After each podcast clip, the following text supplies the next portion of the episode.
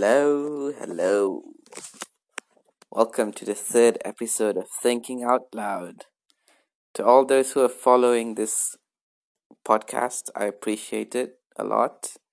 And in this in this episode, I will be discussing the topic that involves the mind and the body, and this is anxiety and stress. Um, let's start with stress. So, our bodies are naturally built with various neurotransmitters, and within our body, there's an extensive nervous system. This all starts with the brain, the spinal cord, the smaller nerves around our bodies. Closer to our skin, we have capillaries as well, and these regulate uh, the temperature of the body. And the whole network system in the body has multiple functions. One of them is to supply the body with nutrients, uh, which is carried by the blood cells, and another thing is to pump in oxygen from the lungs into the blood and then spread around by the heart. There's another function that is carried out by the extensive nervous system. I'd say, apart from the transmission of information, they also collect information from the various sensory organs. For instance, our eyes are able to collect light information from the environment through the the holes in the eye into the brain which is a process and then we're able to see. So sight itself is a physical and chemical process and the body is very well adapted to responding to the environment and when the body responds it tends to react with various um, messages that are given to the body. And so stress is a response when the hormone cortisol is released by the brain into the body. Now cortisol has many effects. And as you may know when you feel stress there's there's certain times you feel a physical effect of stress and some of the main symptoms of stress are as follows. So you may f- have a physical feeling of tension um, you may feel frustrated angry or nervous. Um, sometimes your body's reaction to challenge challenge or demand will be a stressful um, feeling. So there's definitely certain dangers to stress. Now, some of the causes of stress may be when your loved one dies, or you fall chronically sick, or you may be going through an emotional problem such as depression and anxiety. And so, now that we know a little bit about what makes trigger a stress and the scientific explanation behind why stress exists, we can now talk about some solutions to stress. Now, when you go to a doctor and you tell them about stress, they might prescribe you some medicines that are supposedly going to reduce your stress. Personally, I would recommend anyone to try medication only in the extreme cases where there are other methods that they've tried but they haven't seen any results. So, with regards to stress itself, firstly, you must identify what is the cause of your stress. What is triggering your stress? Number one. Then you need to find ways of coping or if it's a problem, how do you solve that problem so that your stress eases up and now you feel less worried and less troubled? For instance, if it is related to work, perhaps your co-workers are mistreating you in some way which is causing you to feel stressed out at work now you may have to report them to your manager for harassment now that may seem like a scary decision for some people to make because they fear they might face worse treatment but you must realize that for you to stand up for yourself is very important in this world. Oftentimes, we tend to either accept the the cruelty or the the bad behaviors that others give us. And so when we learn how to stand up for ourselves, we, we tend to become more resilient and the stress that is caused to us by other people may decrease. Now, once you've solved the cause of your stress, you may start to see that your life improves, your stress levels start to decrease. Now, naturally, stress is built within us to sort of push us towards certain actions. If we never felt any stress, we would never feel the need to do many things that are out of our comfort zone. So, evolutionary wise, stress is added within us to help us make decisions and to help us do things at times. However, the problem arises when we let the stress cripple us and prevent us from doing many things. Now, when we speak of anxiety, what do we mean by anxiety? So, anxiety can be explained as follows It's a mental health disorder characterized by feelings of worry, anxiety, or fear that are strong enough to interfere with one's daily activities. So, some examples of an anxiety order is that you may have a panic attack, you may have an obsessive compulsive disorder where you may be thinking or repeating a certain action, or you might be struggling from post traumatic stress disorder. Now, what may cause anxiety, right? So, similar to the causes of stress, anxiety can be triggered by multiple factors. Sometimes you may be feeling anxiety about starting a new job, you are taking an exam, and sometimes you may be anxious about living itself or you may be anxious about dying so anxiety can come about in multiple multiple scenarios and it is how we react to anxiety that really tests us. So let's let's see what are some of the symptoms of anxiety. Um, the feelings can range from butterflies in your stomach to a racing in your heart. Uh, you you might feel out of control some other symptoms are increased heart rate, rapid breathing, feeling restless, having trouble concentrating, and difficulty sleeping.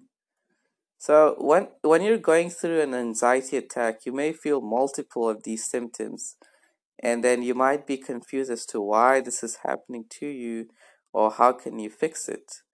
Well, today there are several treatments for anxiety. Some some include therapy, uh, medication, and speaking to a psychologist can also help.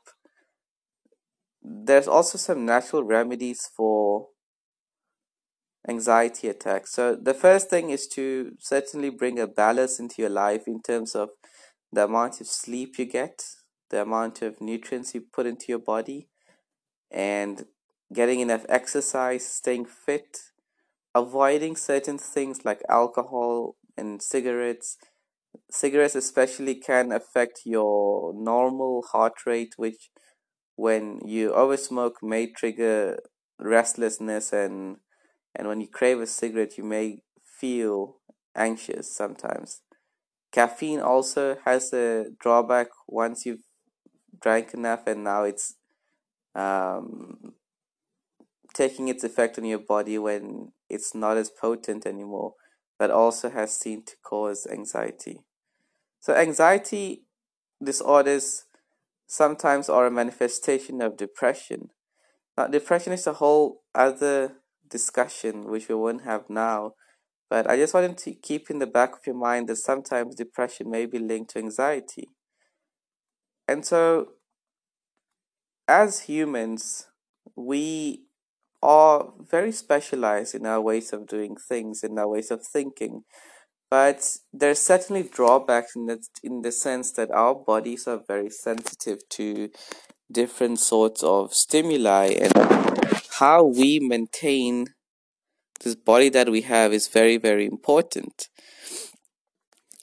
there's there's a lot we can do by sort of bringing a balance within the human psyche and the body and by finding a certain place within us where we feel comfortable and safe and we're able to express our deeper thoughts and experiences much more peacefully without feeling judged or criticized or feelings of worry. Once we have this, we can sort of learn how to self reflect more on who we are and why we do what we do. Many of us may go through life experiencing different emotions and and never really taking the time to understand why they're there. Some of us may have feelings and and we may feel confused about why these feelings are within us. Well, these are all part of the experience of living. Simply put, they are there for you to experience and to understand them. And if you're not able to do that, then you've not had that whole complete experience yet.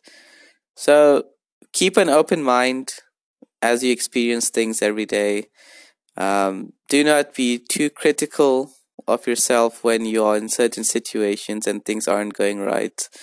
You must remember that opportunities will always present themselves to you. And so it is it is a matter of you taking advantage of those opportunities. Um, it, it makes no sense to regret the opportunities that uh, you've missed when when you should rather be focusing on the opportunities that you took and how you made benefit of them.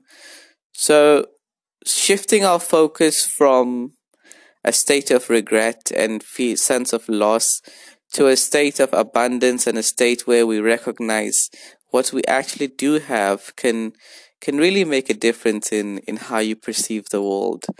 If you start to write down all the things that you've been given from the day you were born till now and you you recognize all the things that you've had without you even asking or paying for them and you make a counter list to that where you write down all the things that you seem to be lacking.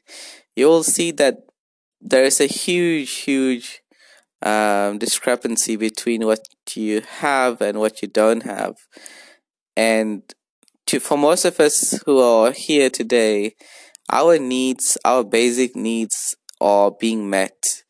However there is there's a proportion of the people on this planet who are living sometimes on one meal a day who barely earn, earn more than one or two dollars for the whole day. They're living way, way be- below the minimum wage of many countries. And these people are also struggling with many other issues, such as housing issues, famine, droughts, natural disasters, warfare, um, crime. So, considering we're entering the 22nd century now, or are we in the 22nd? Not too sure about that. Anyways, as we're entering this era of information technology where we're trying to connect the world and improve many many aspects of human lives using technology and research and and improving the design of things and the efficiency we must remember that there is a certain proportion of humans who are living well below the standards and the thing is that there isn't a problem of having of not having enough to give them. There is more than enough to go about on this planet. One third of the food produced globally goes to waste because of various various reasons starting from manufacturing to distribution to the use of it in, in people's homes so if one third of the global food is going to waste and there's 7.7 billion people imagine if that one third was redistributed to even 500 million people at a lower cost that would mean that we have solved the global crisis of food without even Im- increasing our rate of production. No, all we improved is the the waste score. So basically, we're reducing the amount that is going to waste, and we can solve the world hunger crisis. But this is such a big and complex project where many many different food manufacturers would have to come together and they would have to sort of come to agreements on not wasting things and how to supply them to places where those foods are needed now. There's more to this discussion, but I'd like to leave it there. Just wanted to make you aware of some of the global issues that we're facing today and the fact that the solutions are right around the corner, but no one has achieved a a full solution to solving such big problems. I don't think there's one solution for any global problem. I believe that when many people and many countries and organizations put their brains together, they have a better chance of solving complex social issues and and then they can share their knowledge to other parts of the world where we can apply the certain solutions that they come up with. Right. So with that i'd like to end this podcast here. My viewers have a few of them have given me interesting suggestions. One of the first ones was the length of the podcast may be a bit too long for people nowadays. So I'm trying to keep it to between 20 to 30 minutes if possible. Um, but sometimes, depending on the length of conversations, I may extend it to 30 minutes. Um, usually, my podcast will involve me discussing two or three topics um, sometimes it may be a single topic that I focus on, and there may be topics that will be repeated later on in the future. This may be because I have learned more things about it, or someone asked me various questions regarding that topic itself, and I may feel that I need to answer them later. Right with regards to podcasting, I must say it's really fun. It's an enjoyable outlet for me. There's so many things that I have always wanted to say, and this platform basically is allowing me to share the things that I feel are important for the people I know to hear about. Maybe they already know, but there's always those that haven't heard or haven't um, gotten the chance to see such perspectives. And I welcome any comments, any ideas, any questions that you may have, um, any topics that you may want me to discuss in the future. I'm, I'm also interested in that. And with that, I'd like to say thank you for listening and see you next time.